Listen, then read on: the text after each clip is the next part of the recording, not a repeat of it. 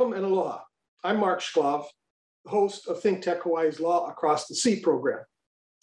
Today I've asked Valeria Kamphaus to share her personal insights and knowledge of the current Russian Ukraine crisis. Valeria came across the sea from Ukraine to the United States. She is an American of Ukrainian descent and a Russian, Ukrainian, Russian interpreter and translator. And she works as a court interpreter for the Hawaii State Judiciary. Valeria is proud to be a US citizen. And the insights she shares with us today are her personal opinions based on her own life experiences, having been born and growing up in Ukraine, and her observations of the recent events based upon her own intimate background knowledge of Ukraine and Russia. Welcome, Valeria. It's it's good to see you. How are you? Thank you, Mark. Thank you for a great introduction. Aloha to everybody. I'm doing good. How are you today?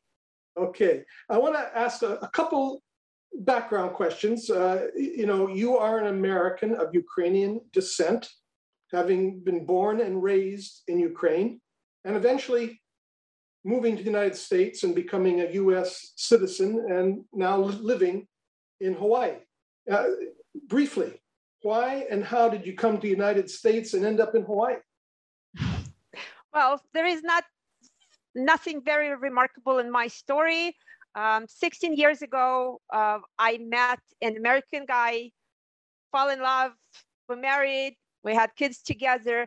We moved initially to Germany. We stayed for eight years in Germany until one day he came over. He said, I got a job offer, which is very hard to turn down. We are going to Hawaii. I said, okay. so here I am, eight years after, um, having to start the life twice from scratch um, in a different world, learning the different way of living, enjoying it, and appreciating it every day. Okay, now going back to your birthplace, Ukraine, and let's put up a map of Ukraine. Where and where, were you born in the Ukraine, and, and where did you live in Ukraine? Well, I was born in eastern Ukraine, actually, the uh, uh, hot zone, I would say today. I was born a little bit like 20, 30 miles away from uh, um, uh, the occupied Russian occupied territories. Uh, I was born in Krasny Liman. My parents were both doctors. After they graduated medical school, we went up north. So uh, in the northern Ukraine, I spent the first 10 years of my life, I believe. I started my elementary school there. And then I moved uh, to the southern Ukraine, to Odessa, and I lived there for the next 20 years until I moved with my family to Germany. And I see on the map, you, Odessa is is down at the bottom towards the, the left of the screen a little bit of the on that's the map. That's correct. Yes, okay. that's right on the Black Sea. It's one of the largest Black Sea port in the modern Ukraine. Okay, now uh, I want I want to dive into these issues, and I know from talking with you uh, and exchanging correspondence, 30 minutes is not enough time to talk about everything, but uh, I want to talk about a few things that have appeared uh, that we've been hearing, and also I want your insights and your knowledge. Uh, I, I've heard the word hate used many times in the media to describe the relationship between Russia and Ukraine. I mean, why? I mean, is there is there is there really something behind this apparent animosity? Do Ukrainians and, and the Russians hate each other? Well, hate is a very strong word, like we talked about this before, and I, um, I hope we're not there yet. I hope Ukrainians are not completely, um, irrevocably hating on Russia yet.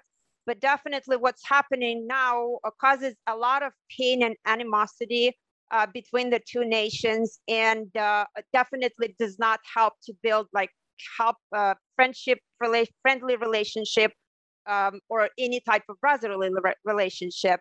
Uh, and despite the fact that most Ukrainians would either have a family member, a relative, a friend on the other side of the border, or a partnership of business in any ways, um, the fact remains that the facts are so that Russia kills Ukrainian people, kills Ukrainian civilian, bombs residential quarters in Ukrainian cities, annexes territory, invades the territory, uh, violates the treaties and various international agreements. Um, so yes, naturally, they are not very uh, loved uh, among Ukrainians and in Ukraine. Yeah. So the yeah. All right. So there there is this history and this background. Now I want to I want to now dive into the present. I want to, and that may be hard based on our discussions, but what are the issues that have created the current Russia Ukraine crisis in, in, this winter of 2022? Well, um, it's hard to look at this winter 2022 um, as an independent, uh, like separate event.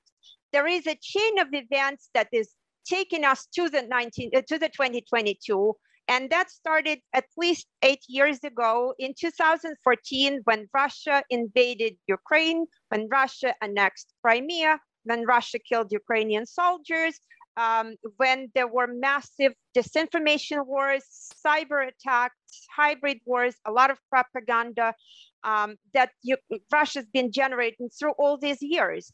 And uh, uh, 2022 is not a separate event. It is just another escalation and another level of conflict among the conflicts and the wars that's been going for eight years.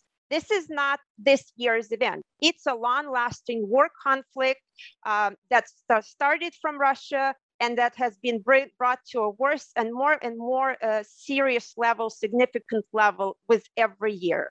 So uh, the official pretext right now that Russia is using is their concern about the NATO border coming closer to um, to Russian border, which they allegedly say consider as a threat kind of doesn't make sense to me regarding that geographically this is good thousand some uh, miles from Moscow, when in reality they have just another NATO states along the Baltic border, and that's two hours drive. So they have NATO literally two hours, three hours drive from uh, from from Moscow, but they are concerned about NATO coming closer on the southern end. It doesn't make sense. So um, but yes, this is what they use officially as a pretext. They are feeling threatened. They are feeling that the ethnic Russians within the territory of Ukraine and Russian speaking people are being threatened. And this is the, the, the reason for their escalation on the border. Well, okay. So, and, and I hear what you're saying that this is not just 2022, and this is a, a longer uh, experience that has been going on uh, for eight years, and uh, the it, it, 2022 has just been coming up in the news now. Uh, yes. I mean, the the the uh, gathering of troops. Now, now, when did I mean when did Russia start gathering troops at the Ukraine border, and and is, did that happen before 2022? Of course, they did. Almost every year, we heard those stories about the escalation in 2014. Uh, 2015, there was actually uh, the, the, the, regular Russian troops crossed the border of Ukraine and east in the east before. Um, the, and that's when the Minsk agreement was actual, that resulted in Minsk agreement that was happening in 2018 and it's happening now in 20, 2021, 2022. Yes, it's, I mean, they, they always been there. It's just the amount of quantity when they bring more, when they take some more away. And so it's always been happening for many years, and and but we hear about it now. Uh, it's it's it's bigger in the news. It seems to be impending. And and why do you think, you know, based upon your your background, why do you think that Russia wants to invade Ukraine? I, I know you, I heard you talk about NATO and and that type of thing, but it, I mean that's it, it, it sounds like Russia wants to invade Ukraine. Why do you think Russia wants to invade Ukraine?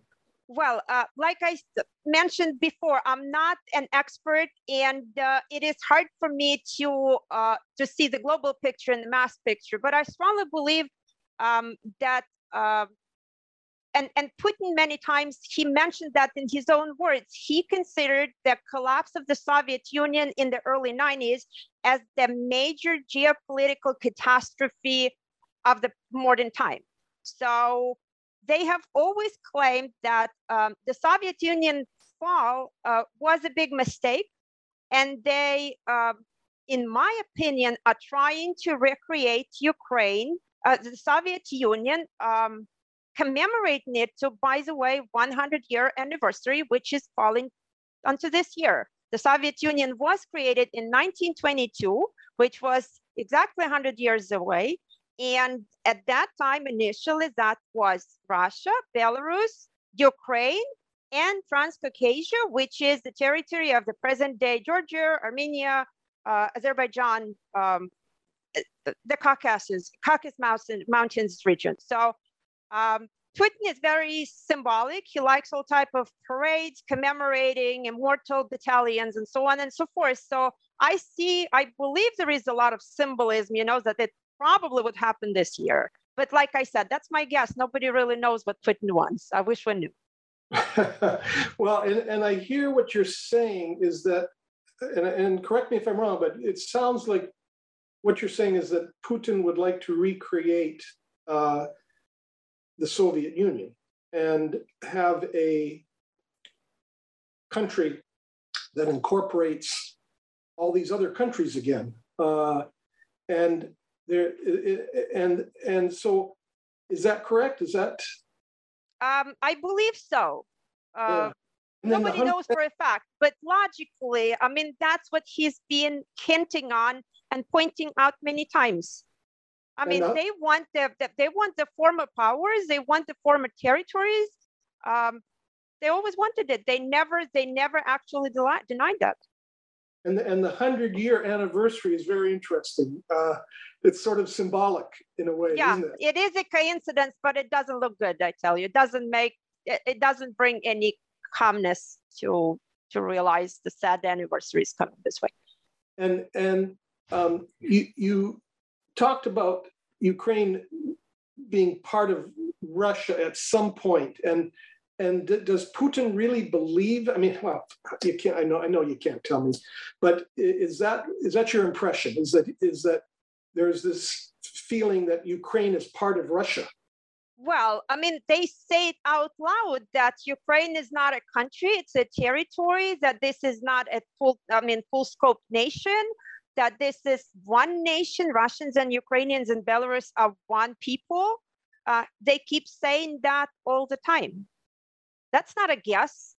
They keep uh. stating it. And indeed, Ukraine and Russia have a lot, like over a thousand years of history.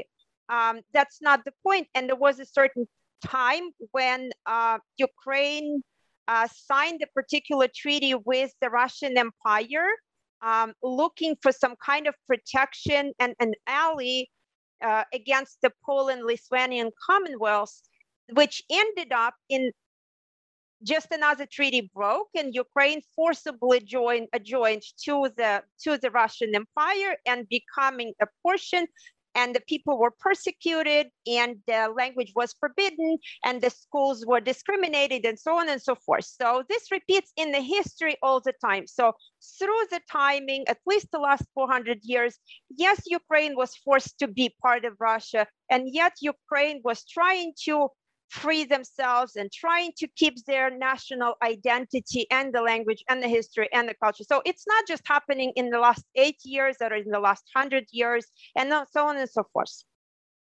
Okay, so that, that's a background that we don't usually hear about. Um, now, it, you, you mentioned a little bit about um, uh, what Putin was saying, or uh, I, I guess that's the Russian government. What are they telling? What is Putin or the Russian government telling their own uh, citizens about what's happening in the current crisis? Well, um, they've been saying a lot of ugly stories. There is a lot of horror stories that they are bringing to their television. There were stories about Ukrainian army crucifying kids in the eastern Ukraine. There were that just recently there were uh, um, there were stories about uh, uh, Russian insurgents, pro-Russian uh, uh, insurgents in uh, eastern Ukraine, finding the mass graves uh, uh, with thousands of people buried there, you know, allegedly ethnic Russians that were killed by Ukrainians. There is a lot of conversation on Russian television about the fact that uh, Ukraine actually doesn't even live with the mind of their own. Um, they are being told what to do by the Americans, by the uh, by NATO, and, uh, and this is the cause of hostilities. They say Ukrainians wouldn't be so hostile to us if it were not the involvement of the West. So there is a lot of lies uh, that is going on. Um, in the recent days, there is a lot of uh, horror stories again about the fascisms in Ukrainian ter- in Ukrainian society. Um, I believe they are kind of heating the conflict up and preparing some kind of uh, um, the uh, information information uh, um, uh, influence on the population. But uh, yes, like I said, I mean, I lived in that country for 20 years, for 30 years. I uh, frequently go and visit. My family lives there. Uh, they are not true. It, it is not true. The lie. So, okay, Russia is attempting to vilify Ukraine and right. Ukrainians. Uh, do you have any uh, any uh, understanding what I mean? Do, do the Russian people believe this, and do they really want to uh, invade Ukraine, or is this just Putin? Can you you have a you have an opinion on that? I, I know it's hard to, to know all the facts, but well, um, I do not know the firsthand knowledge of what Russian people think because I cut a lot of contacts with Russians uh, in regards to the conflict. Um, I want to believe that no uh, sane human being would be willing to go to war or would be willing to live in the war zone. This is simply unnatural. I can't believe there is a there is a sane, healthy human being that would want to go to war. Though I understand that when you have uh, um, there, and I've, I've been there. I grew up in the Soviet Union. We only heard the one heard of one side of story, and we didn't, and we had limited access to the to the sources outside. Uh, so it is very easy to believe a lie when this is the only alleged truth that you receive and this is the only source of information you get or it's the only source of information in your language and you just don't speak any other. Okay and it, and it sounds like putin has a goal. He has a a propaganda and he uh, I, I doubt if people are going to vocally disagree with him. Uh, that that's I, right I want to believe in the good in the people in general, but so far I've seen a report of one human being, one female in Russia in a one person protest against the war. Okay. You don't hear the news from Russia that the population, the nation is uh, uh, uh, uh coming in the streets, protesting, actively uh, advocating against the war with Ukraine. Okay. And that's a fact. All right. Now, let's, you, you talked about you still have a lot of contacts in Ukraine. What, what do you I mean? What do the Ukrainians want? I mean, what, where, what is their position in all of this? We, we really, we really don't hear that. Well, it, it is, we actually do. We just don't pay attention, I think. Ukrainians have uh, clearly expressed their intentions back in 2013 they clearly expressed that they want to be a European nation. They want to eventually be ready and join NATO because they want to live in peace and they understand they have a nasty neighbor. Um, they want to be a democratic society and they have done a tremendous uh, past, tremendous work towards the democratic process uh, in the last 30 years of the country's existence. Um, they want to be able, they want to be an open nation with the open borders. Um, they do appreciate the fact that they are welcome in Europe and they are very welcoming people by themselves. So I strongly encourage you, but when when peace finally settles in that land, please go visit. I'm sure you will love it. It's a beautiful country. Okay, now, uh, one, one thing we, we've heard about a lot of uh, leaders talking with Putin, but we, we really haven't heard about Zelensky, president of Ukraine, talking with Putin. Is there a, a relationship there? Is there a problem? Is there a, any respect between them? Or uh, would, is a chance they could meet and work this out? Is that a, a realistic or is that an imaginary idea? Well, thank you for the question, by the way. My opinion, again, uh, not as an expert, right? That um, there is very little to talk about because, um, first of all, these are two nations at war. Uh, second, because um, Zelensky simply doesn't have anything that Putin wants to offer. He cannot want, he cannot offer. Putin wants Ukraine as a territory as a province of, of Russia, of the Russian Empire. And this is not, and he doesn't want anything less than that. And Zelensky will not be able, no president will be able to offer that. The people will not let them do that. Um, so, uh, on top of that, I believe uh, Putin is a type of the uh, leader, of the country leader, which understands two languages. It's the language of money and the language of power. So um, I do not see him having a serious intent to speak to the president of Ukraine unless he absolutely is has to, he's forced to.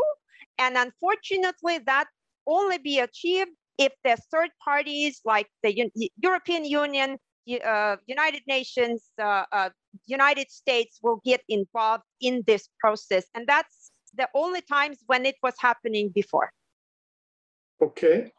Now, what, you know, it, it doesn't sound like there's uh, an opportunity to talk and meet and work something out, but so what are the Ukrainians thinking about? What's the atmosphere based on your discussions with your friends and relatives in Ukraine?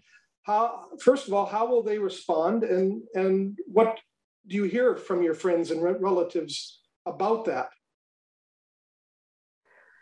Well, this is the toughest question probably of all you've asked me so far.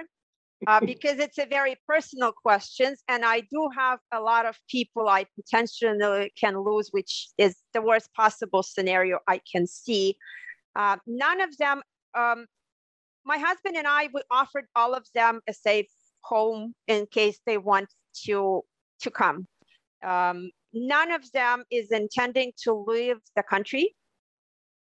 They say, This is my home. And as long as Ukraine exists, this will be my home. This is where I'm going to live. Um, a lot of them are willing. I know a lot of my friends were actually uh, preparing to join or joining the territorial defense. Um, and a lot, of, a lot of my family is supporting the troops today. Um, in one way or the other. They've been doing that from day one. Um, they all at home. They all very calm. I tell you that there is much more panic here in the United States that I see than back in Ukraine. They have toilet paper and water and food supplies in the stores. They celebrate Valentine's Day today. Um, they sing songs yet and they are trying to cheer each other up, but I do understand everybody's very stressed and very concerned. Um, mentally, they are prepared for the worst and they do not plan on just surrender. Nobody, nobody's talking about surrendering. It's um, they are very, they are very brave and strong people. And it, it also sounds like they've been at war. I, I heard you use those words for several years. I mean, yes, we, we don't realize that maybe, that, but really what's been going on is they've been at war. And, uh, and so they're maybe uh, are more used to what's going on and they're not, they're not surrendering.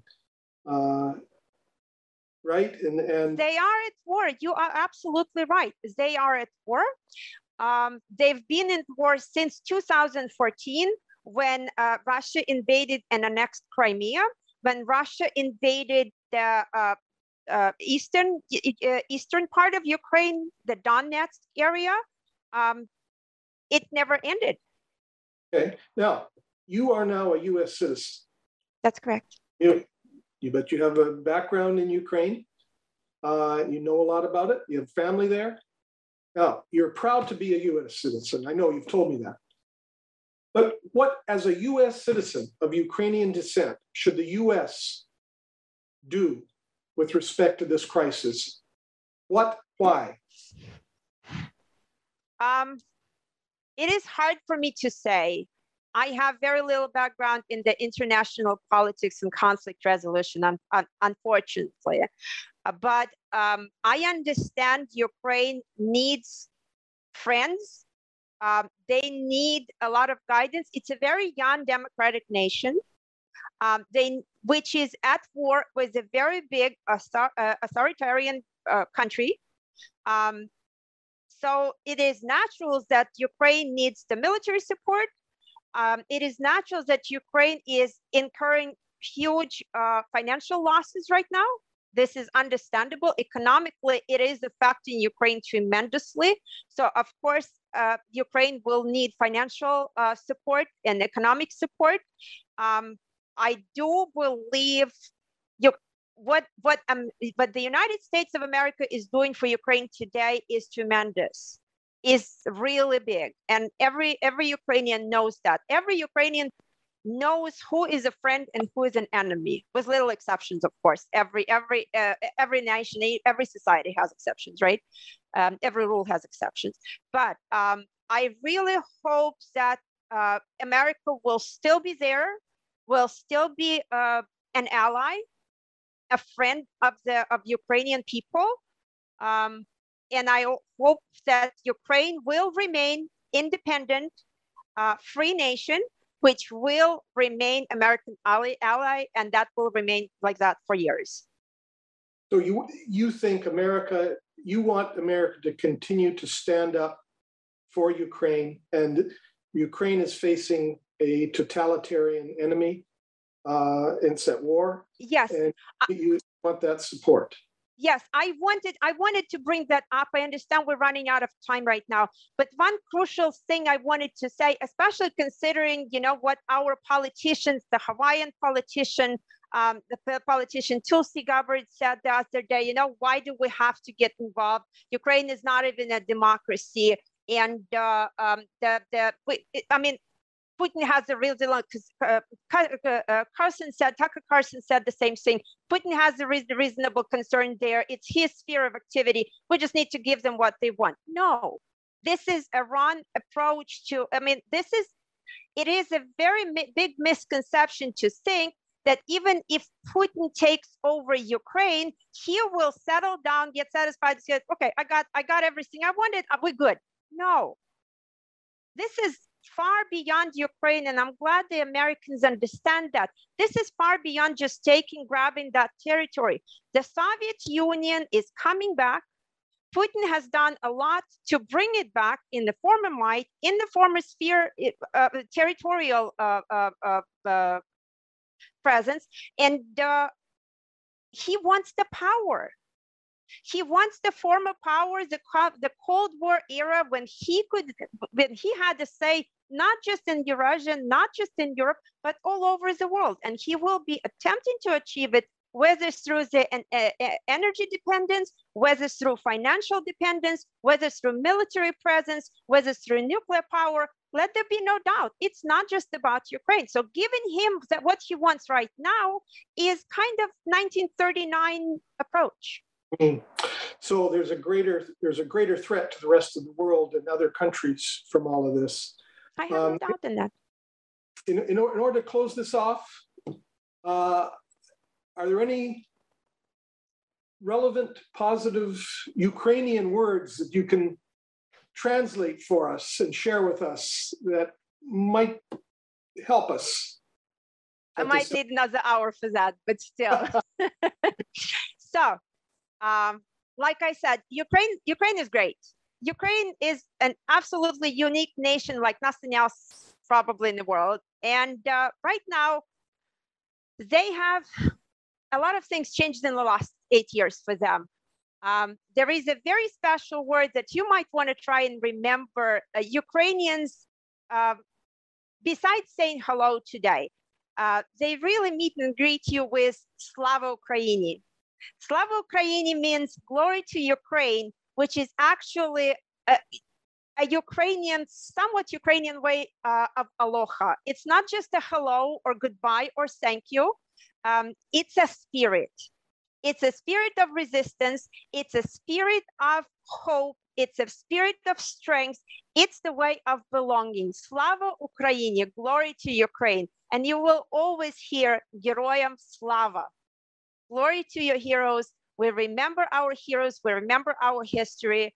Um, so this is this is a, a way to say hello and at the same time tell Ukra- Ukrainian, I stand with you, I support you, I know what you're fighting for. Okay, Slavo Ukrainia, something like Slava that. Ukraini. Slavo Ukrainia. It may take me a while to get that, but I'll, how about aloha? Aloha, Heroyam Slava. All right, thank you very much. Uh, It was my utmost pleasure. Thank you, Mark, for having me today. Valeria, thank you for being uh, my guest today and sharing your your personal knowledge, your personal insights. Aloha.